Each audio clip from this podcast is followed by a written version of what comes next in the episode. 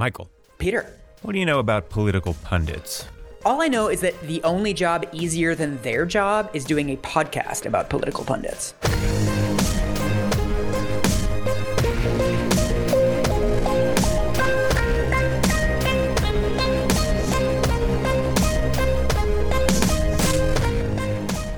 So we were we were bouncing around premium content For our dedicated listeners, our hmm. paying customers. Hello. You know, we are at the end of the day a media criticism podcast that has mm-hmm.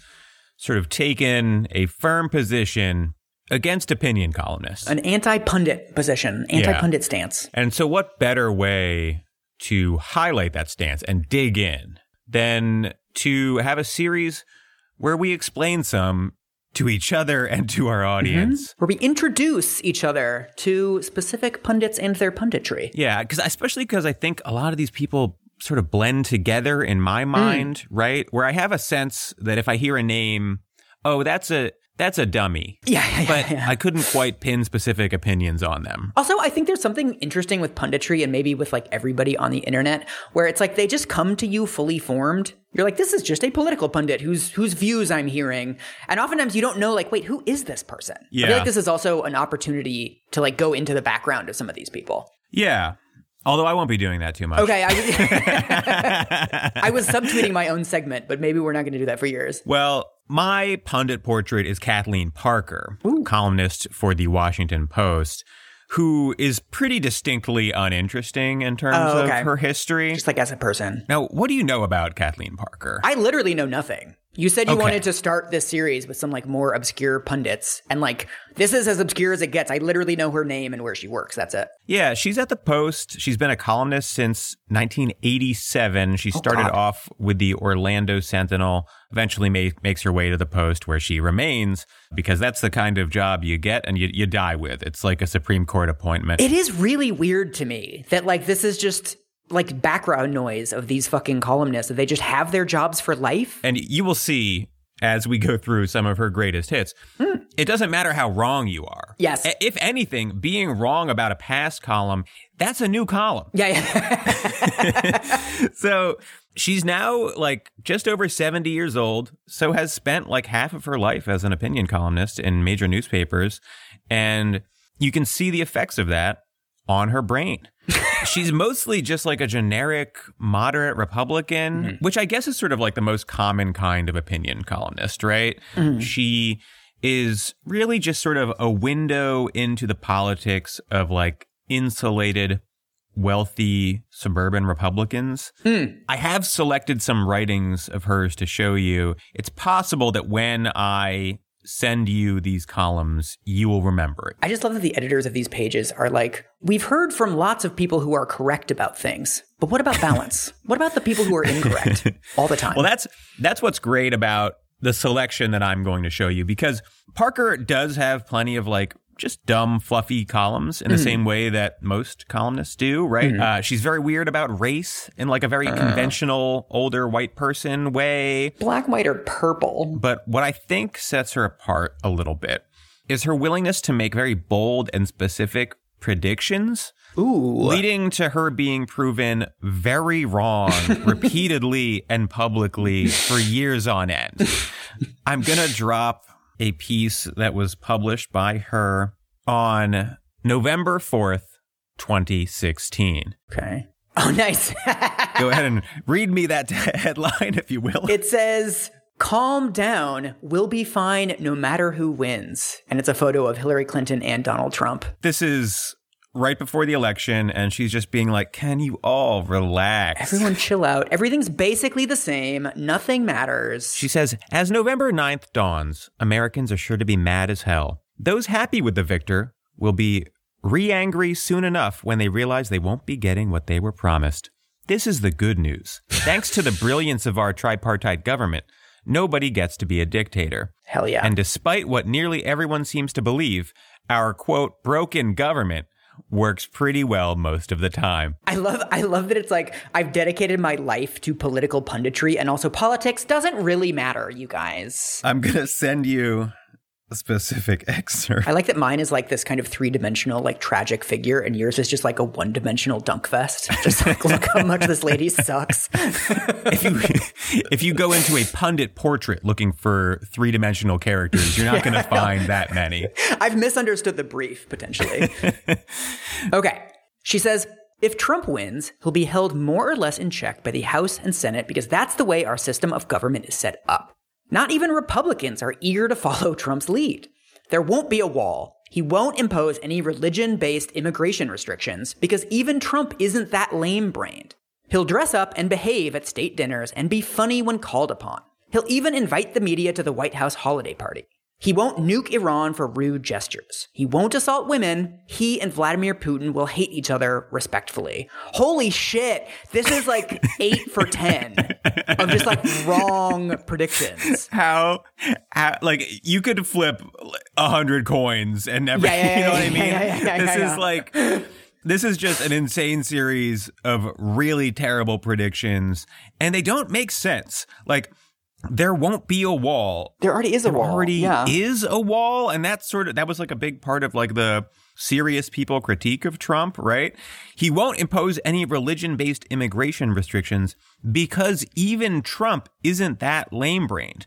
What what is that supposed to mean when this was like one of his primary campaign Yeah. promises, right? The Muslim ban. He literally the the nuking Iran is the only one that she was right about. All the other ones are arguably like she says he and Vladimir Putin will hate each other. Well, that's not really true.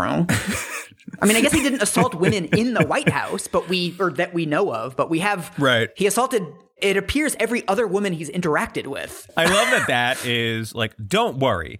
Donald Trump won't assault women in the White House. Like that's like I wasn't like particularly worried about that, I guess. Yeah, it's not the specific like location of the assaulting that bothers me. Yeah. This is what makes pundits so special. They can just be like outrageously bad at their job, not just in view of their bosses, but in public, in view of Yeah. everyone. this is cannibalizing my little pundit section. But like, there's also the thing of like, why is it their job to predict stuff? Mm-hmm. Right? It's like, I think this person's going to win, or like, this is what's going to happen.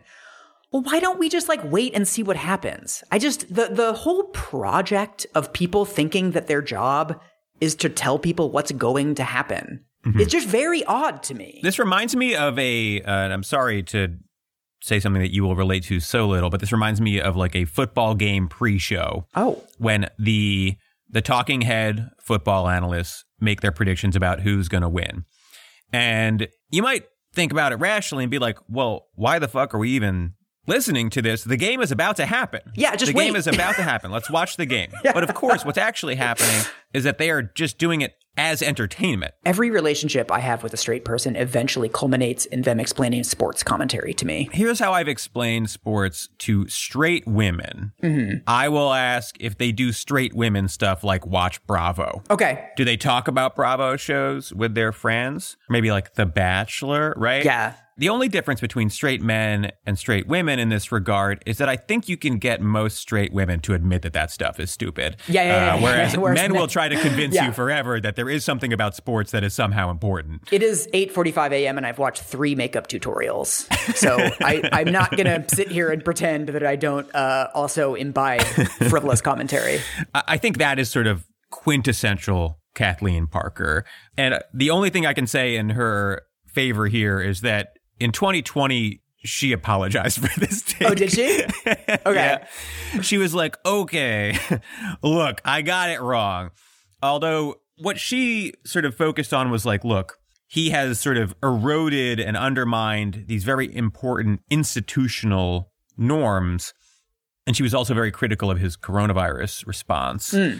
And so she's like, okay, sorry, I got that wrong. She wasn't like, oh, by the way, he did, in fact, take steps to ban Muslims from entering the country. Uh, you know, Like sentence by sentence. Yeah. Right. Like the actual things that she got like materially incorrect, she Right. doesn't really address. I also think it's very funny with Trump specifically too that it's like the actual pundit view over and over again is like, yeah, he says he'll do a bunch of authoritarian stuff, but it's not going to happen.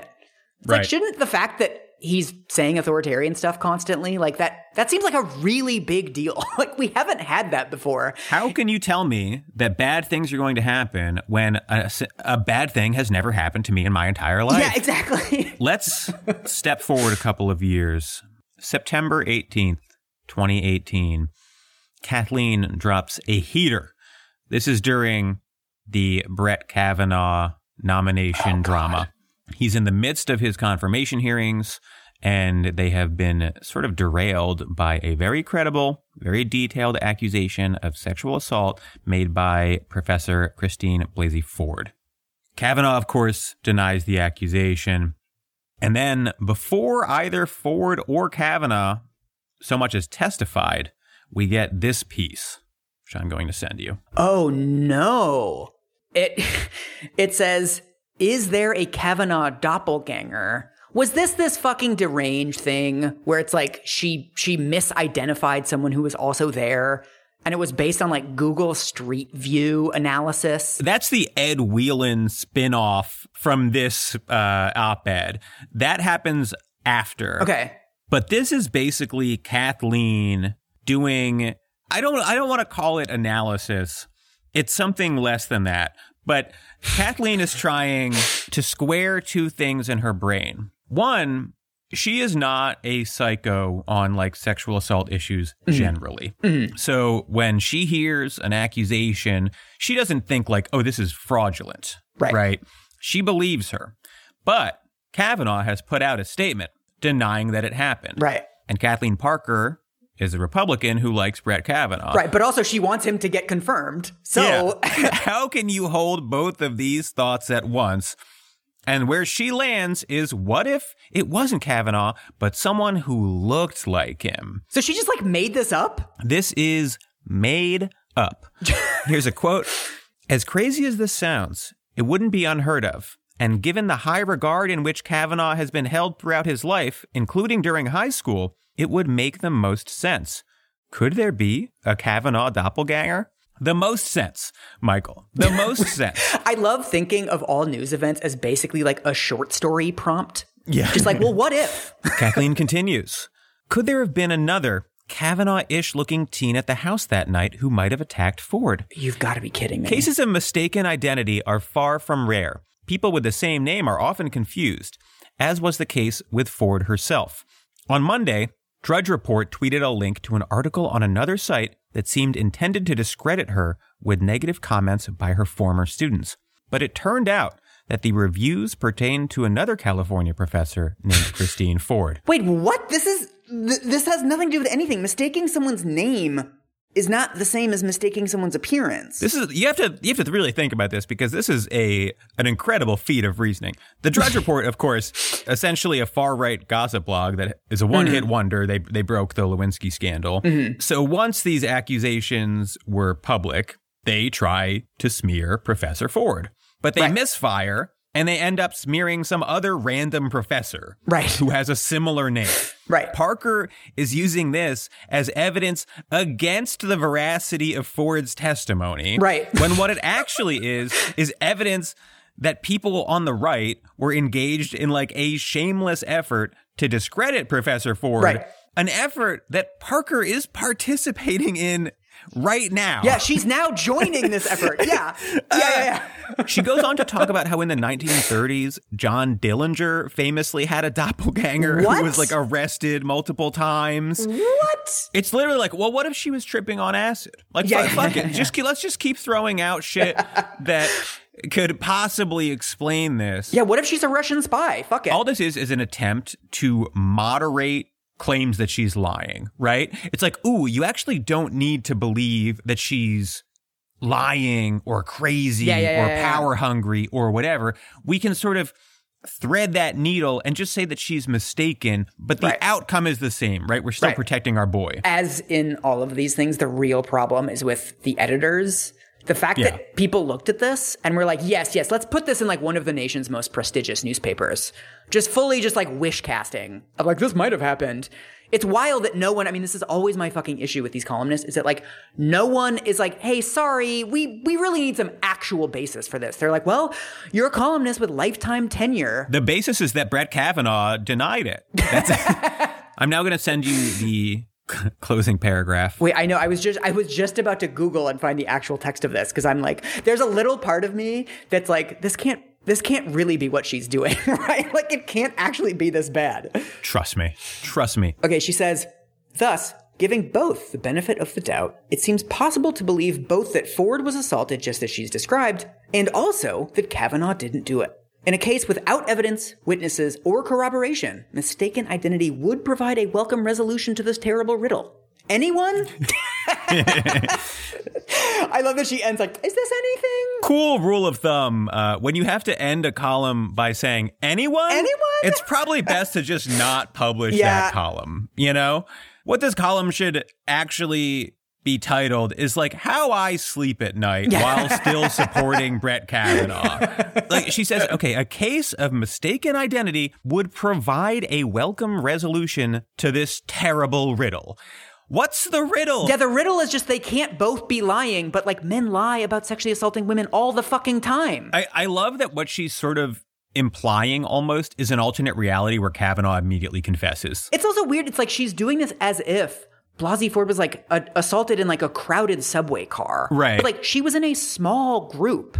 It was like a Right. social event where she knew who was there. It was like a very finite number of people. And she obviously feels confident enough that years later, Yeah. she like stood up knowing that it would ruin her reputation. And Yeah, for yeah, yeah. those who aren't aware, like she tried to keep her identity private in this because she knew she was going to get dragged in the mud, which of course she was. of course. Uh, and then ultimately she got up there and testified. Like Yeah, that's yeah. how confident she felt. Right. You know, I know that people on the right sort of imagine that there are like rewards for people Right. who ac- for- accuse powerful men of, of sexual assault, but of course the opposite is true. That's all incredibly strong evidence that she's confident about his identity. Yeah. And Kathleen Parker just can't hold those two thoughts at once. She Right. she needs to be able to support Brett Kavanaugh, and so she's just working her way there without going off the deep end like Matt Drudge. this is me continuing to follow Azalea Banks on Instagram. I don't want to like her, but I still like her. She's not always right, but when she's right, oof. Ooh, I know. Like, Fair enough, Azalea. there's just so much going on here, you know, like complete speculation being published as like a plausible theory. The the theory itself being a way for her to like reassure herself that it's Yeah. okay to support this man.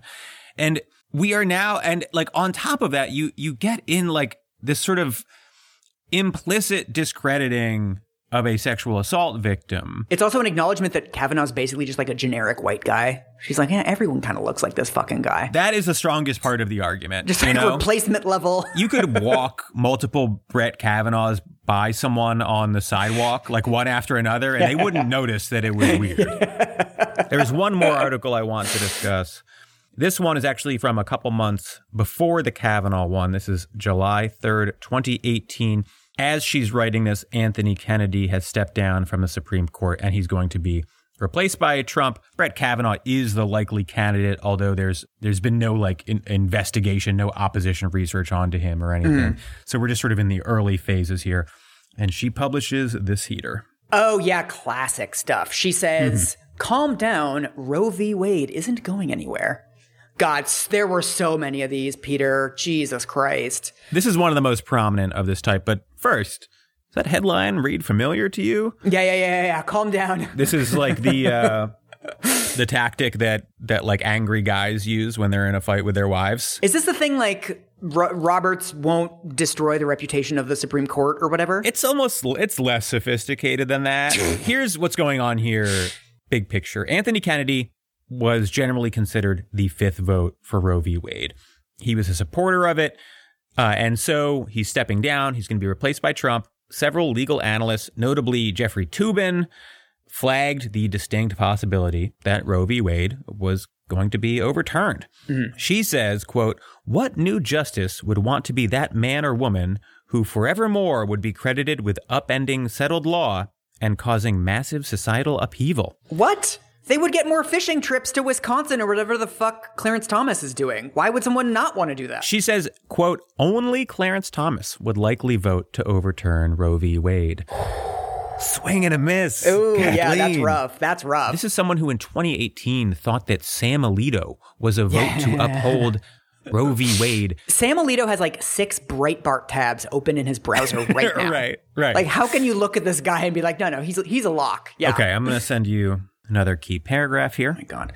She says many Americans, including some conservatives, would rather Trump not have access to the employee suggestion box, much less the Supreme Court. Then again, Gorsuch, whom he nominated upon taking office, is hardly a radical wingnut. And though true that Trump promised during his campaign to select justices who would send abortion back to the states, he doesn't actually get to dictate how they rule. Oh, this is again like, although he says Right. explicitly he wants to overturn Roe v. Wade, he's not going to overturn Roe v. Wade. Yeah, that, that's why I like this paragraph so much because once again, Donald Trump is saying something very specific. I'm going to select justices that will overturn Roe v. Wade. And she's like, no. She says he doesn't get to dictate how they rule, which is true, but he does get to choose the justices. Whether or not they would rule to overturn Roe v. Wade is the litmus test for choosing them. Right. So it's like it's a it's a distinction without a difference. So there were columns, uh, including one in the Washington Post itself, that were like, let's take a quick review of who was wrong about Roe v. Wade. They call out Kathleen Parker herself and they contact her and they say, Do you stand by it? And she says, and I quote, 100%. What? At the time it was written, it was accurate. What? It was on the nose. The thing is, I can see standing by a wrong prediction if you're talking about like some sort of act of God. Like I, I thought the next Marvel movie would make a billion dollars, but then the coronavirus pandemic happened and nobody went to movies for two years. Something like that. Like based on the information I had, I made the correct prediction. But that's not the case here. She had the previous decisions of these specific Supreme Court justices to go on, and she just got it wrong. At the time that I said that you would not be stabbed, the knife wielding maniac was 15 feet away from you. Here's the, the kicker, if you're ready for this one. Mm. Had the jackals of the abortion rights movement not protested at Kavanaugh's house, Parker said, he oh. might well have switched sides Oh, in fuck the Dobbs off. case. So it's the problem of the leftists. So not only was I not wrong, but to the extent I was wrong, it's sort of your fault for being mean to Brett Kavanaugh, who, by the way, just happens to look like the guy who did a sexual assault Yeah, yeah, yeah, back in 1982. Maybe they didn't even protest in front of his house. Maybe it was just a guy that looked like him. Kathleen, follow it, follow it through. That, that is sort of a rundown of my quintessential Kathleen Parker columns. I do want to be clear that although these are three of her most aggressively incorrect columns, she does have the sort of dumb bullshit that every other columnist does too. Uh, and I'm just going to rattle off some headlines to give you a good sense. These are all from this year. First, a little uh, a little uh, crossover with a previous premium episode of ours. Bud Light started a fight it was bound to lose. Subheading: In a time of culturally encouraged identity confusion and gender fluidity, Anheuser Busch tried to exploit a 26 year old actress on TikTok. Shame on them. Oh my God. That's again the thing where she's trying not to be like out and out transphobic while Right, like right. defending transphobes and like echoing a bunch of transphobic talking points. all Bud Light did was um, partner up for like an Instagram promo with a trans influencer. Yeah. Kathleen Parker says that, that is exploiting a 26 year old actress. Uh, How is that? Explo- it's literally giving her money Just in giving her money to do ads. This is a normal. I promise that is the last one that'll make you angry. The rest of them are just dumb. Dressing down for the Senate is just bad manners. oh my fucking! I I may have read this one. Yeah, this, of course, is just about uh, Senator Fetterman. Yeah. Subheading Senators should no more come to the chamber wearing a jogging suit than they should wear a tuxedo to play tennis. What would she have said at your wedding, Peter? You came out in the tracksuit. She would have been livid. this is egregious. That was the only reason I didn't invite her. okay, uh, some more headlines. Why I ordered 200 incandescent light bulbs. What? And that's just a story about how she likes incandescent light bulbs. Okay. That one I'm actually I'll give her a pass. That when they're dumb but not harmful, just like, you know what? Have at it, Kathleen. Here's one I like. Want to be happy? Then don't be a lawyer. Ooh, that's true, Peter. I mean, that's definitely true. She could go on 5-4. That's just a, a full column about a poll of lawyers that says that we're sad, which Of course, there's like a hundred of those published every year. Yeah. The real superheroes of TV, the makeup artists. Okay. That's just about makeup artists. yeah, maybe we're watching the same tutorials. That's really all I have for Kathleen Parker. I, I feel like she is very um, emblematic of like a type of, of very insulated, rich white person, you know, Yeah. like sort of moderately reactionary. On the other hand, not totally nuts. She she was like very pro mask and like wrote a lot Okay. about that during COVID and was very critical of Trump's response. But on the other hand, like she will never get behind trans rights. Right. Whenever partisan politics come to the front, she's pretty distinctly Republican. And this thing of blaming like left wing activists for basically everything that the right wing does. I feel like this is another Right. like very common trope in these columns. And, and I think a lot of what makes her so shitty is that a lot of what she writes about when she really gets into substantive issues is just sort of like, oh, it's not so bad. Yeah, yeah, yeah, yeah. And I think that's just a classic privileged person sort of Yeah. position because for her, it's not so bad. Yeah. Right. And it won't be bad basically no matter what happens. I like that what qualifies for balance in like the nation's most prestigious opinion pages is like people who are comfortable in a mildly left wing way and people who are comfortable in like a mildly right wing way. All right. We can, we can do, we can do whoever yours is. Okay, are we on are we on me now? I think we are. Okay, so you I have kept this a secret from you. I'm doing a Yeah. somewhat obscure pundit. Although I don't actually know if this is obscure to you because you're like a Twitter super user and this is a person that got yelled at on Twitter constantly, which is how I first heard of him. Hmm. So Mm-hmm. we are going to talk about Chris Cillizza. Are you familiar with Chris Cillizza? Oh. Yeah, yeah, yeah. Of course, I'm Okay. familiar with Chris Cillizza. He's, I think, he's now former CNN, right? Yes. and that is sort of where he spent the last, I don't know, what, several years. Yeah, 10 years? I don't know. 2017 to 2022. Yeah. I don't. I, this is a, this is a perfect pundit portrait because I have a sense of him. Yes. which is that he's just sort of like a like a horse brained sort of dummy uh, who gives these sort of like middling hedging takes that are sort of like bizarrely critical of the left. Mm-hmm. But I don't really know any actual details. I've never paid attention to him. It's true that I've seen him get dunked on on Twitter quite a bit, dunking. but I've never like dug in because he doesn't seem like the type of person that's worth digging yeah, yeah, yeah, into. well, this is, I mean, I think this is like one of the core paradoxes of this show is that there's these people that just aren't that interesting to talk about, but also like his posts on the Washington Post would get 3 million views, and he was one Hmm. of the most popular pundits on CNN.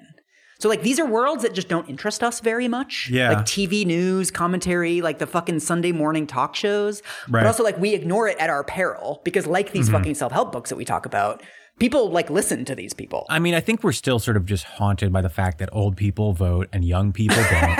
and like these people just have like the news on in their home. Yeah, just voices in the background. And it's, you know, are you going to be a complete freak and have Fox News on? Or are you going to be just sort of a common dummy and have CNN on? Whereas we get our news in a much more objective fashion where we just look at who's getting yelled at on Twitter today. Absolutely. Top story, Bean Dad. This is the whole the whole nation is in an uproar. I Yes. scroll my Twitter feed at 100 miles an hour, picking up keywords as I go, and then I stare out upon the New York City skyline and I just kind of feel what the vibes are. And Yeah. that's how I absorb my news every day. So Chris Cillizza is actually, it turns out, fairly interesting as a person. Uh-huh, he grows up in Connecticut. It appears that he like grew up in like a fairly middle class family, but he also went to an elite boarding school whose name I forget and I don't care about. And he has no interest in politics. He gets into it because he gets an internship with George Will when he's in college. And the hmm. only reason he's even heard of George Will at the time is that George Will wrote a book about baseball. Uh-huh. And he's like a sports guy. And I actually, I mean, we talked about it briefly before, but like, I, I think the rise of people like Chris Cillizza is, is part of this transformation of political journalism into essentially sports commentary. right. After he works for George Will, he works for something called Roll Call, which is one of these like Yeah. political who's up, who's down things. Then in 2005, he gets hired by the Washington Post and has a column called The Fix. He gets famous when he starts doing these videos for Washington Post of like who had the best and worst week in Washington. Oh, yeah. You remember this? And there's like a wheel that he spins and everything. Yeah, yeah, yeah. I, I, man, this is this must have been when I was actually absorbing political nonsense Like like, this person. as like a young as a young guy. I was living in DC for a bit after college and uh reading the hot blogs and yeah, just ab- absorbing absorbing trash into my brain. So we're gonna watch uh, some of this trash. Oh god. Okay.